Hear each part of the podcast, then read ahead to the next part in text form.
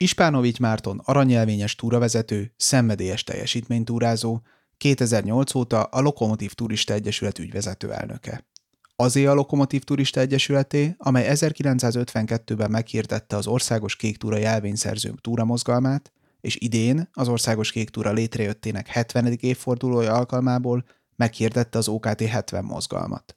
Így kerültem kapcsolatba Mártonnal. Áprilisban, immár másodjára, kevesebb mint 3 nap alatt bejártam a Kéktúra Sárvár és Sümeg közti szakaszát, ami valamivel több mint 70 kilométer, így én is jogosult lettem az OKT 70 kitűzőre. Amikor elmentem leadni az igazolólapot, felvetettem Mártonnak, hogy szívesen beszélgetnék vele, amire ő nyitott volt. Így jutottunk el addig a júniusi napig, amikor ezt a beszélgetést rögzítettük. Beszélgettünk sok mindenről, a kéktúráról, az OKT 60 és 70 mozgalmakról, de szó esett a horvát kapcsolatokról és túrákról, teljesítménytúrázásról, és Márton egyéb a természetjárásban elért eredményeiről is.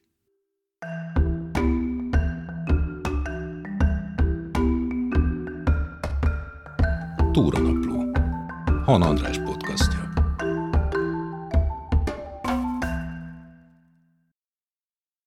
Engem Ispánovics Mártonnak hívnak, de van nekem egy rendes horvát nevem is, ami Mártin Ispánovics, mert én egy horvát családba születtem 71 évvel ezelőtt, vasárnap lesz a születésnapom, úgyhogy ez egy ilyen kicsit születésnapi beszélgetés is lesz. Én egy Bács megyei kis faluba születtem, Észak-Bácskába, Kacsmáron, ott nőttem föl, és aztán Pécsen végeztem a gépipari technikumban, majd Budapesten egyetemet végeztem, villamosmérnök az eredeti szakmám, amit hát a munka végzésem feléig végeztem, aztán később kormánytisztviselő lettem nemzetiségi vonalon. Egyébként ez nagyon viccesnek találom, mert amikor valakivel egy ilyen beszélgetést megbeszélek, vagy elkezdek szervezni, akkor nyilván utánolvasok, hogy ki ez az ember, és hogyha nincs másik ember, akinek ugyanaz a neve, mint a tiéd, akkor például úgy látom, hogy a gyulai várfürdőnek és a szászalombattai uszodának, aminek alumínium medence, igen, te vagy a villamos tervezője. A villamos tervezője. De ez csak azért talán nagyon érdekesnek, mert hogy akkor a te munkásságod igazán szerteágazó, mert villamos tervezés, kormánytisztviselés a kisebbségi vonalon, és a túrázás. És a túrázás, és hát voltam a Nemzetiségi Szövetségünknek a választmányi elnöke is sokáig, tehát én a horvát kisebbségi közösség életében is hát egy pár évig dolgoztam. Hát nézd, így van. Hát villamos tervező voltam, bejártam az egész országot, olyan kis falvakba is terveztünk, amit az ember egyébként nem járt volna, és hát jött a rendszerváltozás, ugye, 90-ben, és aztán szép lassan kiment alólunk a szakma, mert megszűntek a tervezések, és akkor hát az embernek muszáj volt váltania, mielőtt teljesen munkanélkül marad, és akkor így kerültem én a Nemzeti és Etnikai Kisebbségi Hivatalba, és akkor annak a folyamánya, ott maradtam 18 és fél évig, és onnan mentem nyugdíjba. Valóban a sok helyen megjelenik a nevem, hát igen. Én úgy találkoztam tulajdonképpen igazából a te neveddel, bár már korábban olvastam, hogy megszerveztétek a Lokomotív Turista Egyesületben a 70 éves a Kéktúra 70 óra alatt 70 km mozgalmat. Talán kezdjük ezzel, mert azt gondolom, hogy ez a legaktuálisabb jelenleg. Mi ez a mozgalom? Miért van? Miről szól? Mit kell csinálni? Hát azért induljunk el azért egy picit előrébb. Tehát én 1985 körül egy baráti társaság, baráti találkozó révén annak folyamányaként kerültem a Lokomotív Turista Egyesületbe, mert a feleségem akkor éppen a MÁV-nál dolgozott, és ott barátai lettek, kollégái, akikről kiderült, hogy túrázok, és én velük összebarátkozva beléptem a Lokó Egyesületbe, annak is egy kis csoportjába, amit úgy hívtak, hogy Cicőke csoport. Ez a Cicőke név, ez nem egy állat, nem egy hal, hanem a Börzsönybe, Királyháza fölött az északi gerincnek egy kis csúcsa, amit aztán Mi el is foglaltunk, meg emlékoszlopot raktunk oda, stb. Hát elkezdtem túrázni ugye a lokósokkal, mindenfelé mindent kipróbáltam, a teljesítménytúrázástól kezdve a tájékozódási versenyig mindent, és hát így aztán ők engem beszerveztek rögtön túravezető tanfolyamra, bronzjelvényes, ezüstjelvényes, stb. Hát ahogy így a lokóba múltak az évek, természetes, hogy megismerkedtem azzal a dologgal, hogy a Lokomotív Turista Egyesületnek az idős tagjai, akik akkor még éltek, Vizkeleti Laci bácsival az élen, voltak azok, akik ezt az egész kéktúra mozgalmat kitalálták. Hát ugye kitalálni a Laci bácsi találta ki, mert egy bizonyos dolgot egy ember talál ki, aztán utána többen megvalósítják, az én véleményem szerint. Tehát a Laci bácsi volt az, aki a kéktúra mozgalomnak ezt a ma is létező formáját kitalálta, és aztán a lokosok elindították, először az egyesületi tagoknak, aztán később a vasutasoknak, és akkor 9 év után, 61-ben ez az egész mozgalom szervezés, hát vélhetően azért, mert meghaladta az erejüket, meg szerették volna, ha többen is túráznak, nem csak vasutasok, mások is a kék jelzésen, ugye átadták az MTS-nek, illetve az MTS átvette. Azt mondják a könyvekben, hogy a nagy érdeklődésre való tekintettel. Hát én se tudok ennél jobbat mondani, vélhetően így történt. Úgy tűnik, mintha lennének fenntartásaid ezzel az állítással kapcsolatban. Hát 61-ben, tudod, Laci bácsi el volt tiltva a turistaságtól, 56-os események után, stb. Nem tudom, hát van egy pici kis fenntartásom, de hát ez lehet, hogy alaptalan. Tehát pontos információt, tehát hogy ki adta át, miért adta át, hogy adta át, nincsen, nem nagyon beszéltek róla. Az tény, hogy 61 után is ugyanazok az emberek voltak a kéktúra mozgalom bonyolítói, akik előtte is voltak. És nekem van kéktúra füzetem egy pár, körülbelül 10 darab, ami megjelent az elmúlt 70 évben, és például a 61 után megjelent, már MTS alatt megjelent kéktúra füzetnek ugyanaz volt a szerkesztője, Bokodi József bácsi és a Sütő-Nagy Attila, aki előtte, és még a legérdekesebb az, hogy a MÁV jegy nyomdába nyomták a füzetet 2000 példányba, tehát még az is a MÁV keresztül. Tehát a vasutasok nem szálltak ebből ki, folytatták. Aztán hát Laci bácsiról is elmondható, hogy hát ő haláláig a kéktúrán tartotta a szemét, tehát ő saját gyerekeként kezelte ezt. Hát még 2000 körül az egyik államtitkárnak írt is egy levelet, amiben leírta, hogy a Lokomotív Turista Egyesület a Országos Kéktúra alapítási jogáról nem mondott le, és nem is fog lemondani soha. Tehát, hogy mint alapítók, ugye mi voltunk, az Egyesület volt. Na és hogy eljussunk oda a 70-hez, és éppen ezért nekünk nagyon fontos volt mindig, hogy mi ezt a bizonyos eredeti kéktúra időszakot ünnepeljük, mert nekünk a kéktúra 70 éves, és amikor én 2008-ban Laci bácsi halála után ügyvezető elnöke lettem ugye a Lokomotív Turista Egyesületnek, hát akkor ez egy fő dolog volt, hogy mi a kéktúráról megemlékezünk, megszervezzük a jubileumokat, azokra az emberekre emlékezünk, akik kiemelkedőt alkottak.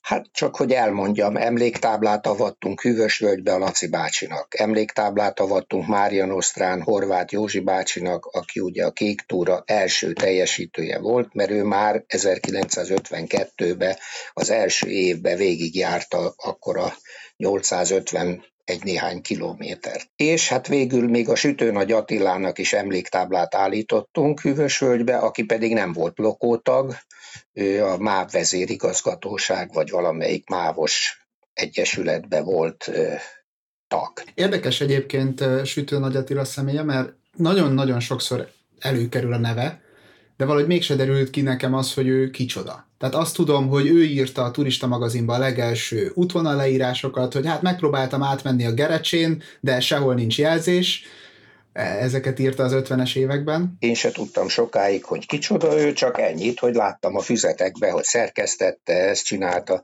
És akkor előkerült a Laci bácsinak a Kéktúra könyve, amit, mert bizonyára tudod, hogy Laci bácsi írt egy könyvet, az Országos Kéktúra is, akik végigjárták. Ez a könyv a 50. jubileumra jelent meg, és ezt a könyvet aztán 10 év múlva mi újra kiadtuk, kibővítve, egy-két fejezettel, meg a könyv elején a Laci bácsi életéről írtunk, stb. Milyen fejezetek vannak ebben a könyvben? Mert én nem tudtam hozzájutni, megpróbáltam megszerezni, de nem sikerült. Ez a könyv lényegében az 50 év történetéről szól. Tehát a fejezetek azok, az eredeti fejezetek ugye így voltak, hogy egy Szent István vándorlás az országos kék jelzésen. 2. Lokomotív turisták országos kéktúra mozgalma. A kéktúra mozgalom fejlődése 61-2001, és akkor van egy nagy fejezet a 1,5 millió lépésről, akkor van egy Szent István emléktúra a kék jelzésen, ugye ez a Mészáros féle Szent István vándortúra 88-ba, aztán a vasutasoknak az országos kéktúra egy nap alatt, mert ugye nem az MTS találta ezt ki, ezt a vasutasok már kétszer megcsinálták, akkor van kéktúra atlasz útikönyvek, arcképcsarnok. Na és itt az arcképcsarnokban, itt megtalálható Sütő-Nagy Attila fotója és egy rövid életrajza.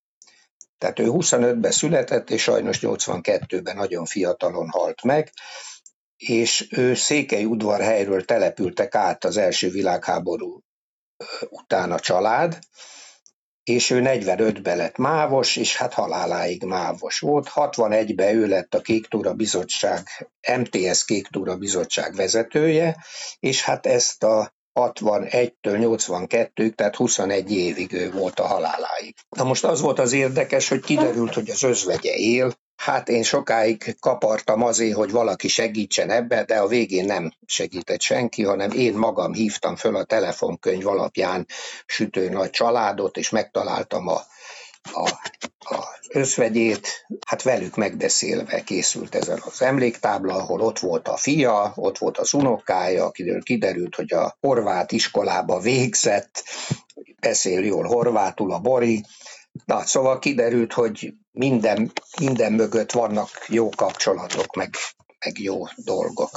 A 70 évről még mindig, tehát amikor én ugye ügyvezető lettem 2008-ban, akkor nagyon hamar eljött a 2012, amikor 60 éves lett a Kéktúra.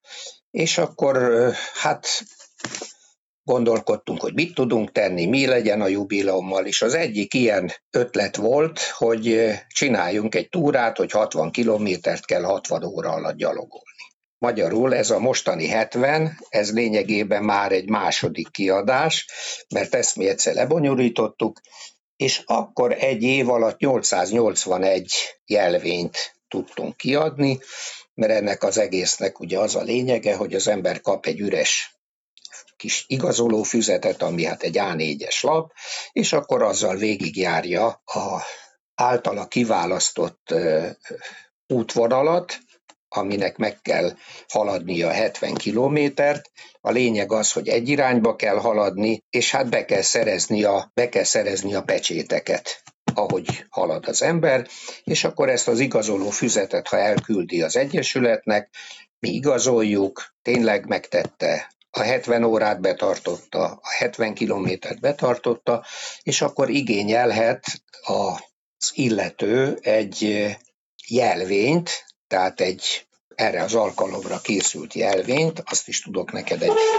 mutatni. De nekem van? Már van.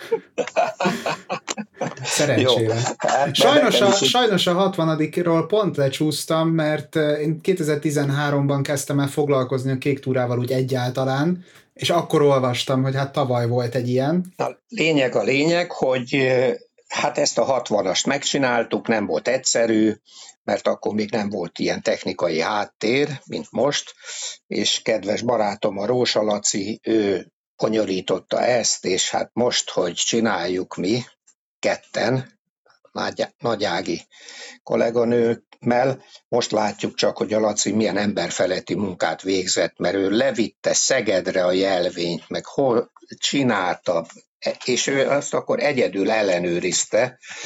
Hát most nekem nagy szerencsém van, mert itt a háttér kialakításában nagy segítségemre volt Németh Tamás, akit nyilván jól ismersz, és ő készített nekem ilyen kis ellenőrző programot, meg stb. És akkor így egyszerűbb a dolog.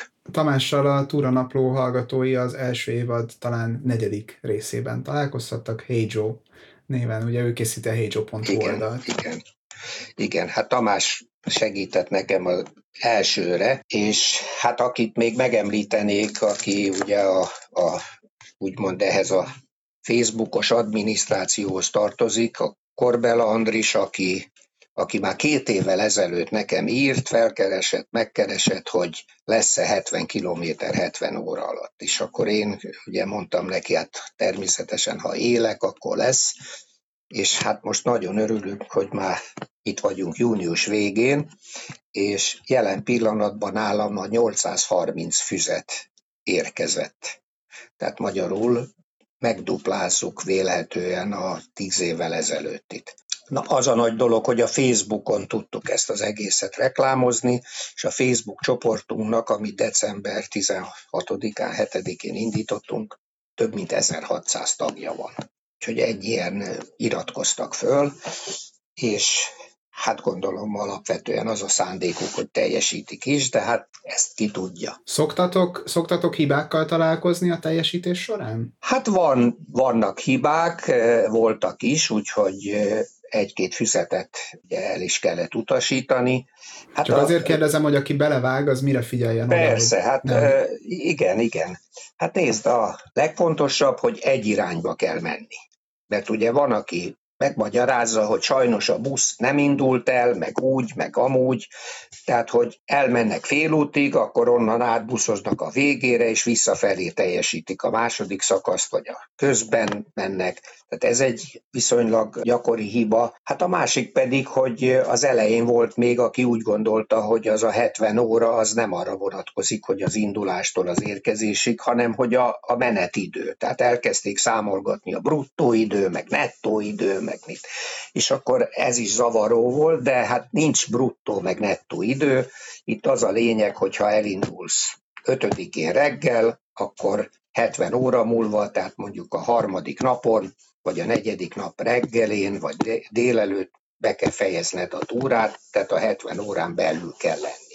Ezek voltak, de volt olyan csapat, 8-an vagy 6-an, akik beküldték, és akárhogy néztem, a Kéktúra mentén ők mentek 55 kilométert, mert ők odaszámolták azt is, hogy amíg odaérek, meg amíg elmegyek, meg... Szóval nem kifejezetten nehéz azért ennyi idő alatt legyalogolni ezt a távot. Én is úgy tettem ezt meg, péntek délután valamikor kezdtem Sárváron, és vasárnap kora délután megérkeztem Sümegre, tehát amit mondtál, bruttó 48 óra volt mondjuk, de hát nettó azért jóval kevesebb, mert közben volt 2 éjszaka. Persze, de hát ha csak abba belegondol az ember, hogy azért, aki túrázik, az különösen a teljesítménytúrázók, hát azért 25-30 kilométert le lehet gyalogolni egy nap, sőt... Úgy tudom, a te múltadban vannak ennél hosszabb séták is. Vannak, igen. Nem akarom mondani, de hát igazából a 70 kilométert egy nap alatt meg lehet csinálni, tehát hogyha az ember reggel 6 óra, 7 óra körül elindul, akkor sötétedés előtt különösen egy ilyen útvonalat, ami nincs szint, azt azért le lehet gyalogolni.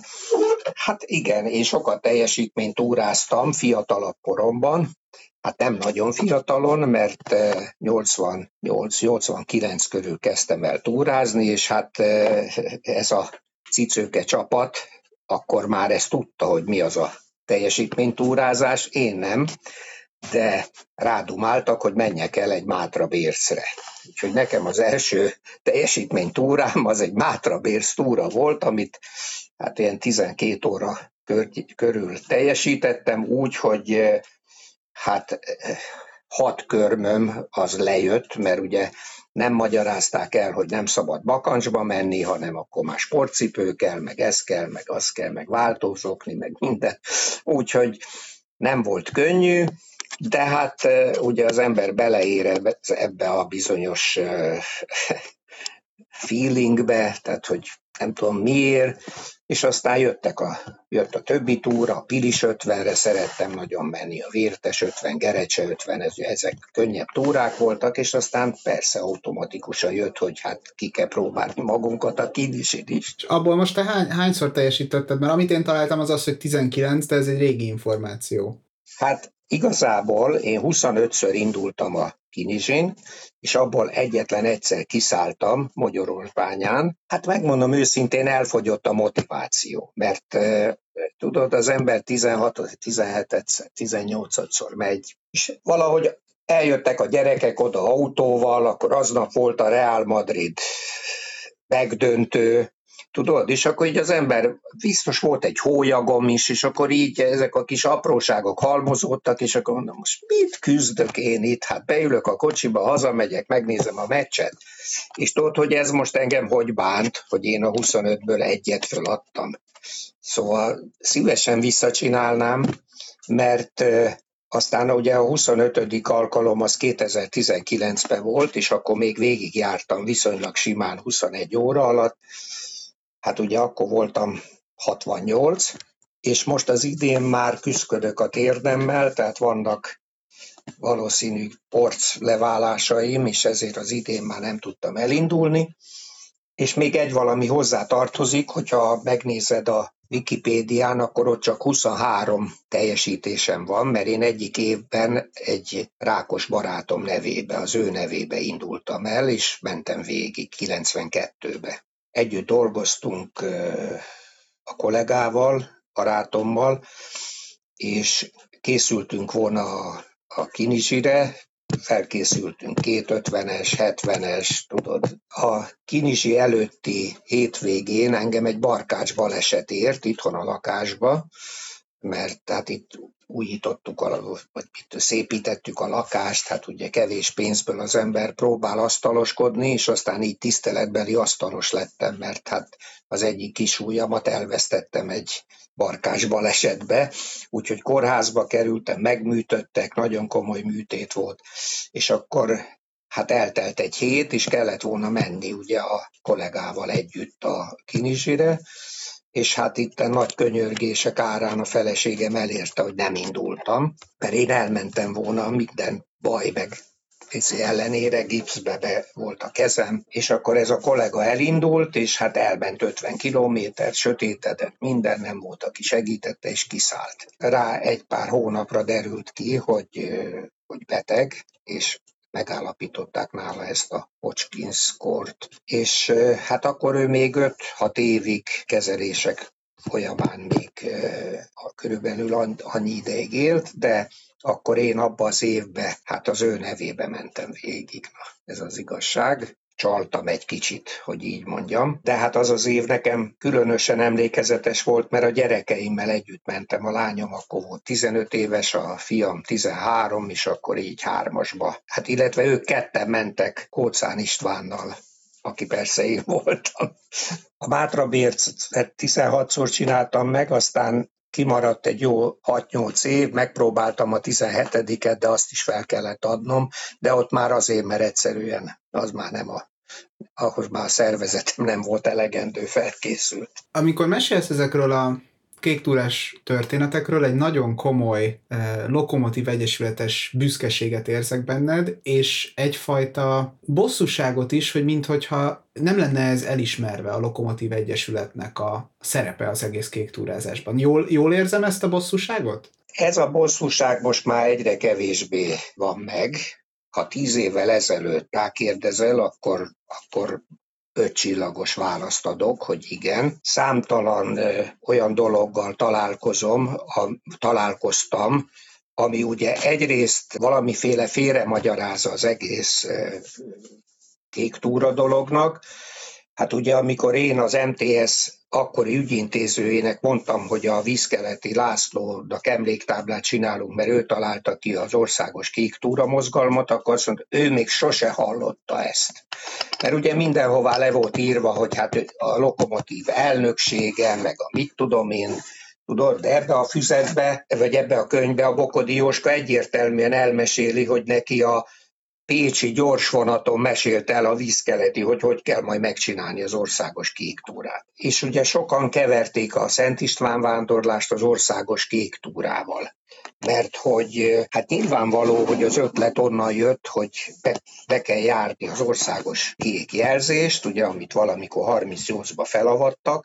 Persze ott is úgy volt felavatva, hogy a vértesi szakaszok nem voltak meg. Nekem 39-es vértes utikönyvem, ahol egy térkép van, és ott látszik, hogy hát nincs meg akkor kék. Le is van írva, hogy nincsen meg, hogy azt még majd fel kell festeni. Sok ilyen dolog van, és sok ilyen hiedelem. Hát ugye egyik ilyen hiedelem, hogy a Csolnoki javasolta, hogy legyen egy ilyen országon átívelő kék jelzés. Az egyik változat. A másik, hogy a Stönfl Gábor. De eznek egynek sincs nyoma, tudod? Tehát, hogy ez valaki egyszer leírta, kitalálta, és a 30-as évekbeli turista füzetekben, meg könyvekben ennek nincs nyoma. Tehát, hogyha ott nincs nyoma, a turistaság és alpinizmusba, vagy akkor az valószínű nem is volt. De hát 1931-ben viszont megjelenik ezekbe a füzetekbe, hogy az országon átívelő kék jelzés, a nagy kék út, és szinte le is van írva az útvonal 10 sorba, és ott egy ZG aláírás, ami nyilván Zsemberi Gyula, az akkori egyik turistavezető. A lokósok alapították, a lokósok újították fel a kékjelzést. Nyilván a háború után, ugye, mert a háború túlélte a kékjelzésnek egy bizonyos része, nem a teljes, tehát ők megpróbálták a vasutasok felújítani, megkeresték a régi jelzéseket, és hát azon az úton hirdették meg ezt a kéktúra mozgalmat, ami hát egy egyedi, mert ugye egyénileg kellett teljesíteni, nem volt időkorláthoz kötve, nem vezetővel ment, mint 38-ba, hogy ment ott elő valaki egy ilyen bottal, és akkor egyik hétvégén ide mentek, mástól, az egy másik, az egy jubileumi bejárás volt. A kéktúrának ez a nagy előnye, és a mai napig ezt megőrizte, hogy ezt egyénileg lehet teljesíteni, mindenki a saját erejéhez, fizikai képességéhez be tudja kalkulálni, és hát az anyagiakhoz, mert ugye arról senki se beszél, hogy egy ilyen országos kéktúra bejárás az milyen anyagiakkal jár, hát hány szállást kell fizetni, hányszor kell odautazni, visszautazni, stb. Még annak is, aki egy huzamba teljesíti, ugye 30 vagy 40 nap alatt, hát az is micsoda egy háttér feladatot tűz az ember elé. Én az első kéktúra füzetemet ugye akkor fejeztem be, amikor ügyvezető lettem Lokóba, mert azt mondtam, hát egy lokomotív ügyvezető nem lehet meg kéktúra teljesítés nélkül, mert ugye meg volt 800-850 kilométer, és akkor hát ugye odahagytam azokat a szakaszokat, amik turisztikailag nem a, tehát mondjuk ez a Sárvár, Sümeg, aztán... De milyen ugye, jól jön az OKT 70-hez a Sárvár, Sümeg, több lapos, egyenes... Azt teljesítik nagyon sokat. De ugyanígy elmaradt ugye a másik végén azok a kis falvak, és akkor hát 2012-re én is befejeztem, és azt mondhatom, hogy sőt, már most van még egy füzetem, ami tele van, csak még nincs hitelesítve. Tehát igen, büszke vagyok rá, és úgy gondolom, és még a Túróci Lali bácsival is rengeteget vitatkoztam ez ügyben, hogy igen, nekünk kell a kéktúra kapcsán megszereznünk azt a tiszteletet és azt az elismerést, amit megérdemel az Egyesület, ezért csináltuk az emléktáblákat, ezért adtuk ki a kéktúra könyvet, amit szeretnék most az idén is újra kiadni, mert ugye ebbe a könyvbe benne vannak a teljesítők nevei. Már 10 évvel ezelőtt is nagy téma volt, hogy ez adatvédelmileg micsoda probléma, aztán kiderült, hogy nem probléma, mert ha csak az embernek a neve van ott, meg esetleg a turista egyesület, akkor ezek nem szenzitív adatok. Ez adatvédelmileg nem problémás. 10 évvel ezelőtt én egy ottani jogásszal konzultáltam, mert ugye munkakapcsolatban voltunk az ombudsmani hivatallal, meg a adatvédelmi hivatallal is, és akkor azt kérték, hogy jelentessük meg a két turista újságba egy rövid hírbe, hogy meg fog jelenni ez a könyv, ebbe benne lesznek a kéktúra teljesítők, és aki nem szeretné, hogy benne legyen, az jelentkezzen. Hát tudod, hogy hányan jelentkeztek? Hát senki. De ma azért, amikor az ember megkapja a Kéktúra jelvényt, akkor kitölt egy papírt, hogy hozzájárul. Nyilván ez régen nem volt így, de ma már ez nem kéne, hogy gond legyen. Na most én írtam most a adatvédelmi hivatalnak, mert próbáltam személyes kapcsolatot találni, tehát eltelt már jó másfél hónap, amióta én írtam ezt a levelet, és még nem válaszoltak. Hát remélem, hogy kapunk valami normális választ, mert az MTS abban az esetben adja ki a teljesítők névsorát, hogy benne legyen a harmadik kiadásba, hogyha ugye ez az adatvédelmi hatóság ez rábólint, és azt mondja, hogy igen, a nevet és az egyesületet ki lehet adni. Mondjuk nem tudom, hogy te tudod-e, de talán tavaly előtt az érettségin, informatika érettségin adatbázis kezelésben volt, vagy programozás, vagy nem tudom melyik tárgyban, vagy témakörben, a Kéktúra teljesítők. És ott fel volt használva az egész adatbázis, engem senki nem kérdezett meg, hogy a nevemet használhatják az érettségizőkhöz. Nem tudtam, erről nem, ezt nem tudtam, de én igyekszem betartani azt, amit kell. Az MTS is próbál ebbe partner lenni, mondom, mert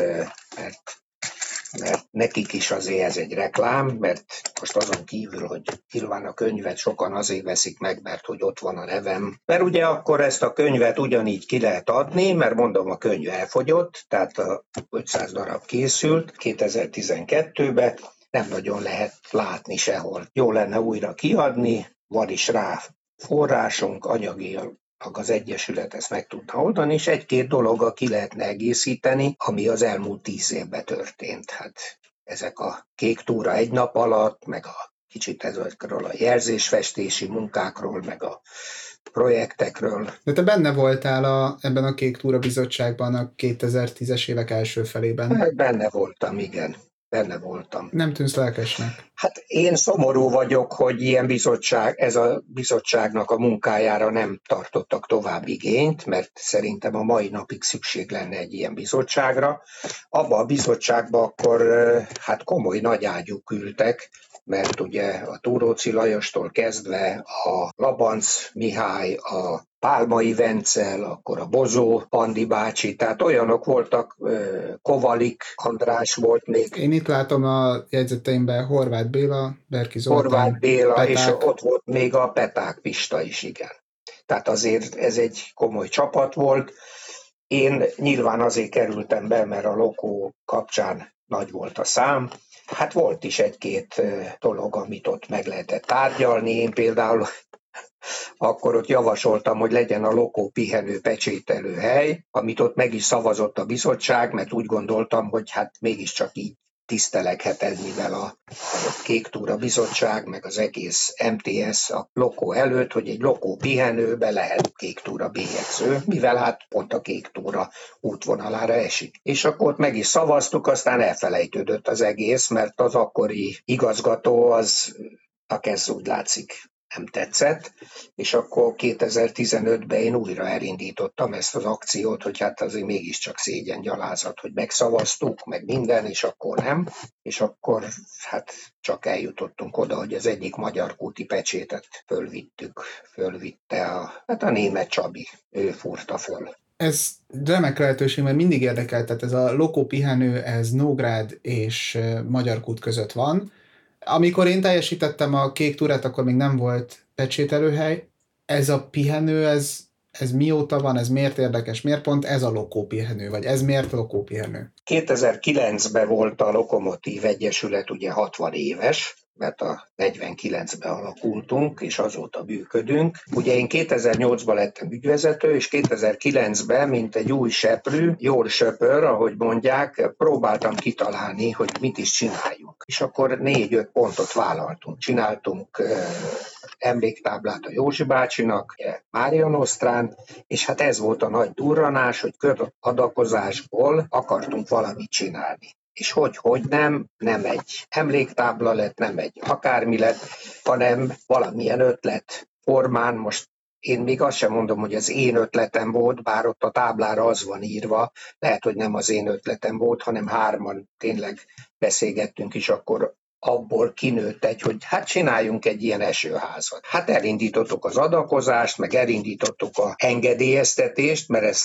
piszok nehéz volt, mert ugye az erdészeti hivataltól az IPA erdőig a vagyonkezelő, tehát nekem olyan papírjaim vannak, a vagyonkezelő vezérigazgatója engedélyezi, hogy mi építsünk egy ilyet. Az IPA erdő az nem akarta átvenni, úgyhogy ez a mai napig a mi pihenőnk. 500 000 forint volt körülbelül, egy esztergomi vállalkozó építette, mert hát azért ezt mi nem tudtuk volna így megcsinálni. A terveket pedig egy építész kollégámnak a fia, aki szintén építész, Zsufa Kálmán tervezte. Hál' Istennek azóta is megvan a pihenő, hát eltelt 13 év, mindig kell egy kicsit újítgatni, most már a tetőt is talán le lehetne cserélni, mert hát van olyan, hogy oda megyünk, és akkor a gyerekek másznak föl a tetejére. Tehát, hogy nem becsülnek semmit és senkit az erdőt. Egy nagyon jó mászókának néz ki egyébként ez az esőház. Szóval.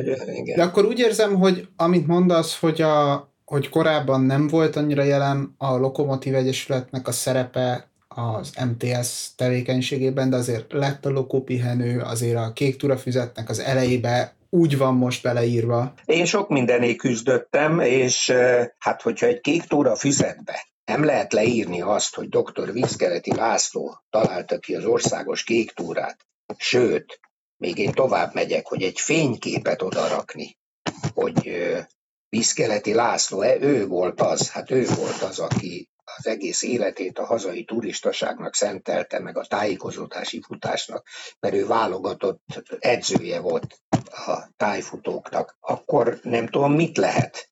De hát ugye mindig kitalálják, hogy mer a nyomda, mer az akármi. Ugyanakkor meg, amikor kiadnak egy másik könyvet, akkor odaírják, hogy végül 52-ben elindult az országos kéktúra. Hát az országos kéktúra az 52-ben elindult, nem végül, se előbb, se utóbb. Tehát az országos kéktúra az nem 38-ba kezdődött. 38-ba kezdődött az országos kékjelzés, akkor volt a Szent István vándor túra. Az első világháborúban sem mondjuk azt, hogy az első világháború végül elkezdődött, és közben a párizsi kommunről írunk, érted? Szóval, meg hát a fotók, tehát hogy tudom, hogy a filmesek nagyon sokat tettek a túra népszerűsítéséért, meg gyönyörűek a filmek, hát én is számtalanszor végignéztem az 1 millió répést, meg de könyörgöm, ha a kéktúra alapításról beszélünk, akkor oda egy lokókép kellene, de hát úgy látszik ez mégse. Vagy amikor megjelent ez az országos kéktúra kis könyv, ami most a gyerekeknek népszerűsítik. Az elején is beraktak egy idézetet, hátra is beraktak egy idézetet, mind a két idézet Rockenbauer Pálról. És akkor én felvetettem, hát gyerekek, hát mi nem lehet egy idézet a Vízkeletiről, aki ezt az egészet kitalálta. Ja, hát akkor tényleg, akkor lehet, majd oda a leghátulra, az utolsó oldalra berakjuk. Szóval persze vitatkozom, meg küzdök, meg minden, de hát most már megjelent egy-két turista magazin szám is, ahol sok jelvény megjelent, sok fénykép, amit tőlem kaptak. Itt volt nálam a főszerkesztő helyettes, 1,5 órát itt fotózgattak a szobába. Mesélj kérlek a horvátországi vagy horvát kapcsolataidról, mert azt mondod, hogy te egy horvát ember vagy, ha jól értem, ezt szoktad mondani. Hát igen, az én családomban mindenki horvát volt, és mi úgy is nőttem föl, hogy a családban csak horvátul beszéltünk. Hát az én családom, vagy a bácskai bunyevácok ugye több mint 300 évvel ezelőtt kerültek a mai Bosznia-Hercegovina területéről Magyarországra. Tehát nekem már horvátországi családi kapcsolatom nincsen. Legfeljebb itt lenne a Dél-Bácskában, mert amikor a Trianont meghúzták, akkor a család egy része a későbbi Jugoszláviába került, a család egy része meg itt maradt. Ez apai ágon, és hát ugye eltelt Trianon óta 100 év, és tulajdonképpen én ott nem tudok már senkit. Második unokatestvéreim vannak, de már semmiféle kapcsolatunk nincs. Tehát igazából ez lenne a Trianonnak a legnagyobb negatívuma, hogy a családokat így szétverte, az én véleményem szerint. Viszont erre a családi vagy a felmenőkre, a családtörténetre építve, tehát nagyon komoly turistasági kapcsolatokat is kiépítettél. Igen, igen. Hát az meg úgy kezdődött, hogy amikor 97-ben megszületett a legkisebb gyermekünk, akkor hát őt már próbáltuk kezdetektől fogva horvát identitásra nevelni, tehát horvátul beszéltem vele, stb. Addig, ez ugye itt Magyarországon ez nem volt divat, tehát itt magyarul kell megtanulni, meg hát ismered biztos ezt a körítést, és akkor elhatároztuk, hogy mi meg is tehettük, és akkor elmentünk mindig egy-egy hétre nyaralni Horvátországba, és hát ott a Máté döbbenten látta, hogy hát a papa itt horvátul beszél mindenkit. És akkor, hogyha már ott voltunk a tengerparton, akkor azért csak körülnéztünk ott a tengerpart mögötti hegyek között, és akkor összebarátkoztunk itt a pesti horvátokkal is, és akkor valaki javasolta nekünk, hogy menjünk el a Velebitre, mert ott van egy gyönyörű, mondanám, hogy kis országos kéktúra, tehát egy 70-valahány kilométeres ösvény, amit egy Premuzsics nevű emberről neveztek el, aki ezt az egészet építette, és kezdeményezte a 30-as években. És ezt az utat végig lehet járni, szintén így 2-3 nap alatt. Ott fönt vannak házak, ahol lehet aludni, és akkor mi rászerveztünk egy ilyen útra. És hát, hogy lehetett segítséget kérni? Megnéztem az interneten, Zágráb, Zsenyeznicsár, ugye a vasutas az a Zsenyeznicsár, és találtam egy telefonszámot, fölhívtam őket, és mondtam, hogy hát én Budapestről beszélek, ki vagyok, hogy vagyok, hát ugye majdnem lejtették a telefont, hogy tényleg, és mondom, hát hogy tudunk oda menni, hát így, meg úgy. És akkor kiderült, hogy féláron lehet a házakban lakni, hogyha valamilyen egyesületben tagok vagyunk Horvátországban, tehát ha valaki MTS tag, akkor ugye ott is van kedvezménykártya. Hát itt is úgy volt, hogy... És akkor beléptünk mi ebbe az zágrábi Zsenyeznicsárba, 20-valahányan, és akkor elmentünk, és végigjártuk ezt az utat. Hát fantasztikus volt, a tengerrel párhuzamosan fönt a hegyen, hát biztos jártál a horvát tengerparton. Hát ott végig 300-400 kilométeren keresztül ott megy az Észak-Velebi, dél, a Dinára, stb. Na és akkor így elkezdtünk oda is járni, és meghívtak bennünket egy találkozóra, ami egy hétvégén volt, mert kiderült, hogy ezek a volt jugoszláv tagállamok, vagy hát most már nem tagállamok, hanem államoknak a vasutas egyesületei, hát a háborús időszakot követően újra elkezdtek összejárni. Ugye kezdték a horvátok meg a szlovének, mert nekik nem volt háborús konfliktusuk, de aztán ahogy ugye javult a helyzet, megjelentek a szerbek, akkor volt egy boszniai egyesület is, és akkor így mi is elmentünk először 2-esbe, majd később mondták, hogy de hát miért nem jöttök ti is, hát többen. És akkor így 10-15-en lementünk autókkal, és jártunk nagyon szép helyeken. Hát Szlovéniában a Bohinyi tó felett, a Triglav felüli oldalon fönt van egy kulcsos ház, a Ljubljanai Zsenyeznicsárnak a kulcsos háza. Például ott voltunk. Akkor voltunk Szerbiába, Csácsak mellett, hát az volt a legnagyobb élményem, hogy hát azt a vendégszeretetet pedig, hát ugye tudták, hogy mi horvátok vagyunk, meg minden, és akkor elvittek bennünket ilyen szerb kolostorba, ahol a pópa hozta nekünk a pálinkát, meg a kávét, hát szóval hihetetlen kalandok voltak, és azt a vendégszeretetet. Hát mindig büszkék vagyunk, hogy a magyarok mennyire vendégszeretők, hát mindenki vendégszerető, hát akárhová mész, hát egy vendéget mindig úgy fogadnak, hogy de ez, hogy egy szerb kolostorba egy hosszú szakállú pópa fehér-fekete ruhába jön, és hoz 10 kávét a 10 magyar turistának, meg 10 pálinkát, hihetetlen. Hát ugye nekem a nagy szerelmem, arról is Hadd beszéljek egy pár szót a Dolomitok. Én nagyon sokat voltam a Dolomitokba. Épp most hétfőn a Budapesti Túravezető Klubjába tartottam egy fényképes előadást, mert 94-ben voltam először a Dolomitokba, és tavaly voltunk utoljára, és hát ez alatt olyan 110-115 túranapon van a Dolomitokban. És nagyon sok utat bejártam, sok felrátán voltam, hát fiatalabb koromban ugye könnyebb volt, de azért még 2017 hétben megmásztam a legnehezebb felrátát, ami a Szella csúcsára vezet, a Piacetta felrátát, ami hát embertelen volt. Milyen az, amikor ilyen sokat jársz, és ilyen komoly kötődésed van, hogy mondjam, igazi hegyekhez?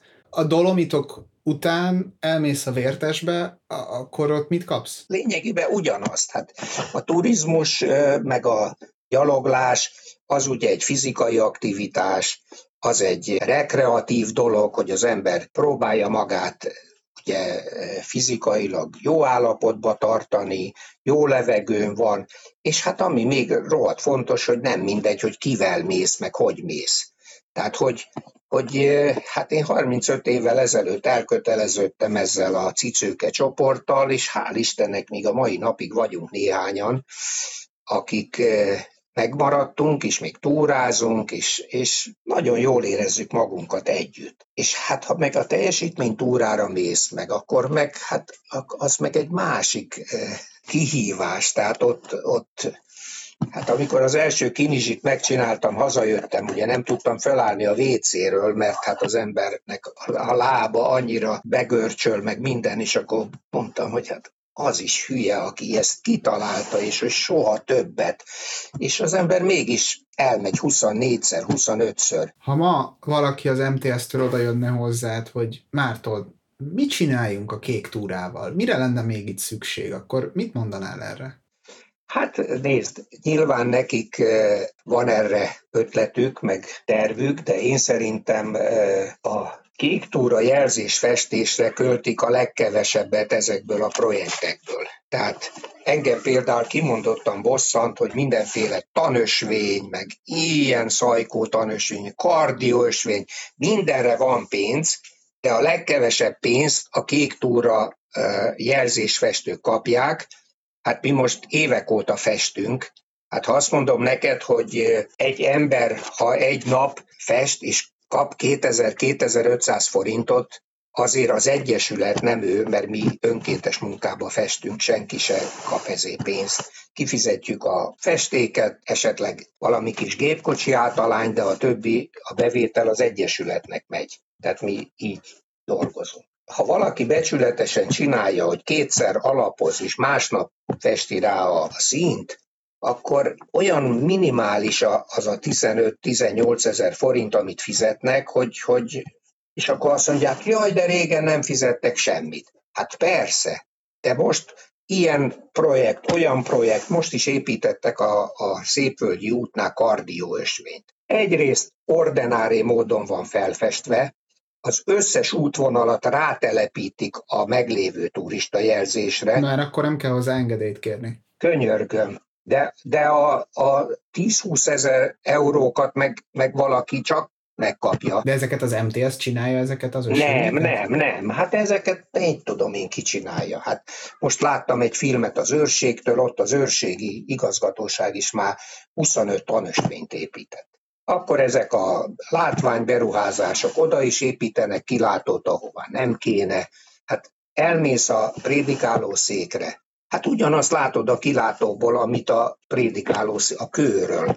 Semmivel se látsz többet. Akkor a másik. Megépítik ezeket a gyönyörű kilátókat, és elfelejtenek például padot belerakni. Tehát fölmegy az ember a kilátóba, nem tud leülni, vagy megenni ott egy szendvicset, vagy valami. Hát elmész a Jánoshegyi kilátóba, amit ugye nem ma építettek. Az összes ablakfordulóba deszka van, hogy le tudjál ülni. 5 méterenként, 3 méterenként le tudsz ülni. Tehát érdekes, hogy 100 évvel ezelőtt azt tudták, hogy kellenek a padlók, a pihenők. Ma nem tudják. Ma megépítik ezeket a csili-vili faszerkezetes izéket, és akkor Egy rohadt pad nincs, hát ott a 3-as határhegyen, ott van az jó, de bocsánat, de a 3-as határhegy csodálatos, nem tudom mi, ez nagyon jót kacagtam rajta, hogy egyrészt, hogy nem elég magas. Hát ugyanazt látod, mint a földről. Másrészt, hogy olyan a faszerkezet, hogy nem tudok úgy fotózni, hogy ne legyen benne. És most ha azt mondom neked, hogy én voltam ott úgy, hogy egy anyuka a földön pelenkázta a gyereket, mert egy nyavajás padot nem voltak képesek berakni.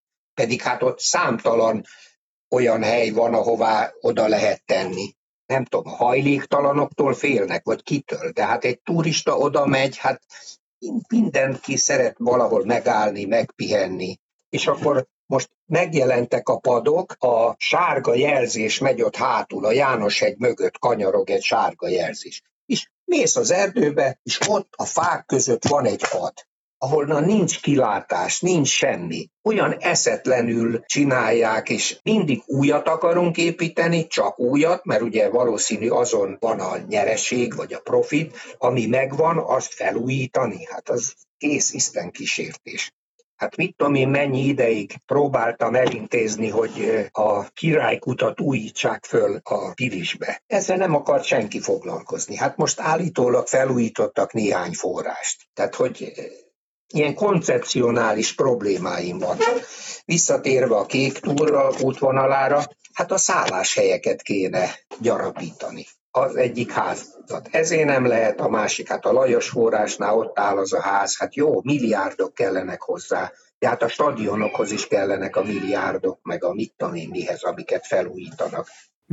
Van-e még olyan téma, amiről te szeretnél mesélni, és nem érintettük? Biztos, hogy van. Hát nézd, a teljesítménytúráról még annyit, hogy azért én teljesítménytúra rendezésben is tettem ezt meg azt. Nekünk van egy Lokomotív 424-es teljesítménytúránk, ami 85 óta folyamatosan rendezünk, tehát most már 38.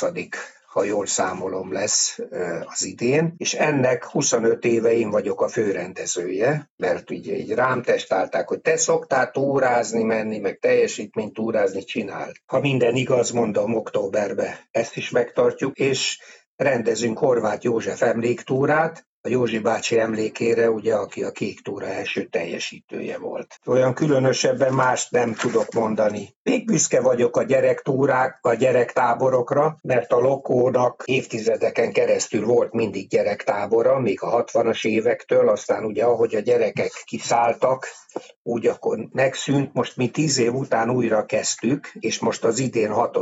tábor lesz, Kisinócon a turistaházba, 27-én, tehát 10 nap múlva. Visszajövünk Szlovéniából, mert holnap ugye utazunk a vasutas találkozóra, mert ezt nem elfelejtettem mondani. Vasárnap hazajövünk, akkor az a hét már felkészülés a gyerektáborban. Sokszor felmerült ez is, hogy az ember meddig tud ilyen ügyvezető lenni, meg ez, meg az, de hát nagyon úgy néz ki, hogy ezek a pozíciók halálig szólnak, mint ahogy a Vizkeleti Laci bácsi is halálig csinálta meg. Sokan mások. Túróci Lali bácsi, ugye, ő is haláláig dolgozott, még az utolsó hónapban is szinte bejárt az MTS-be. Hát akkor még 25 évnyi teendő legalább van.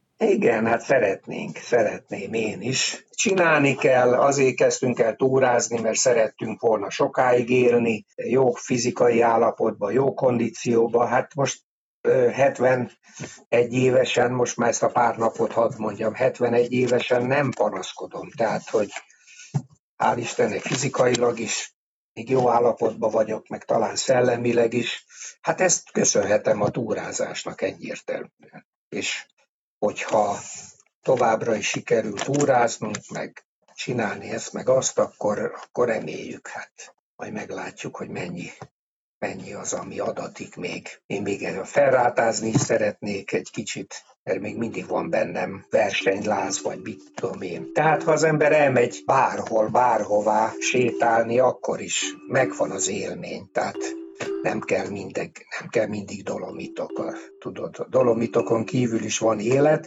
de tényleg mindent szeretni kell. És hát én azt hiszem, hogy szeretünk is mindig menni.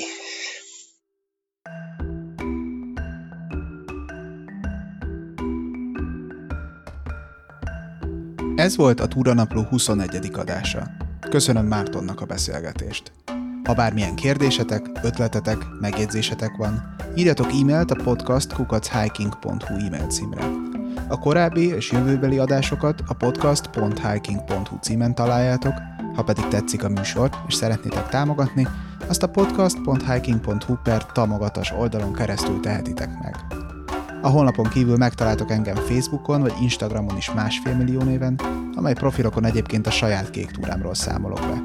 Köszönöm a figyelmet, sziasztok!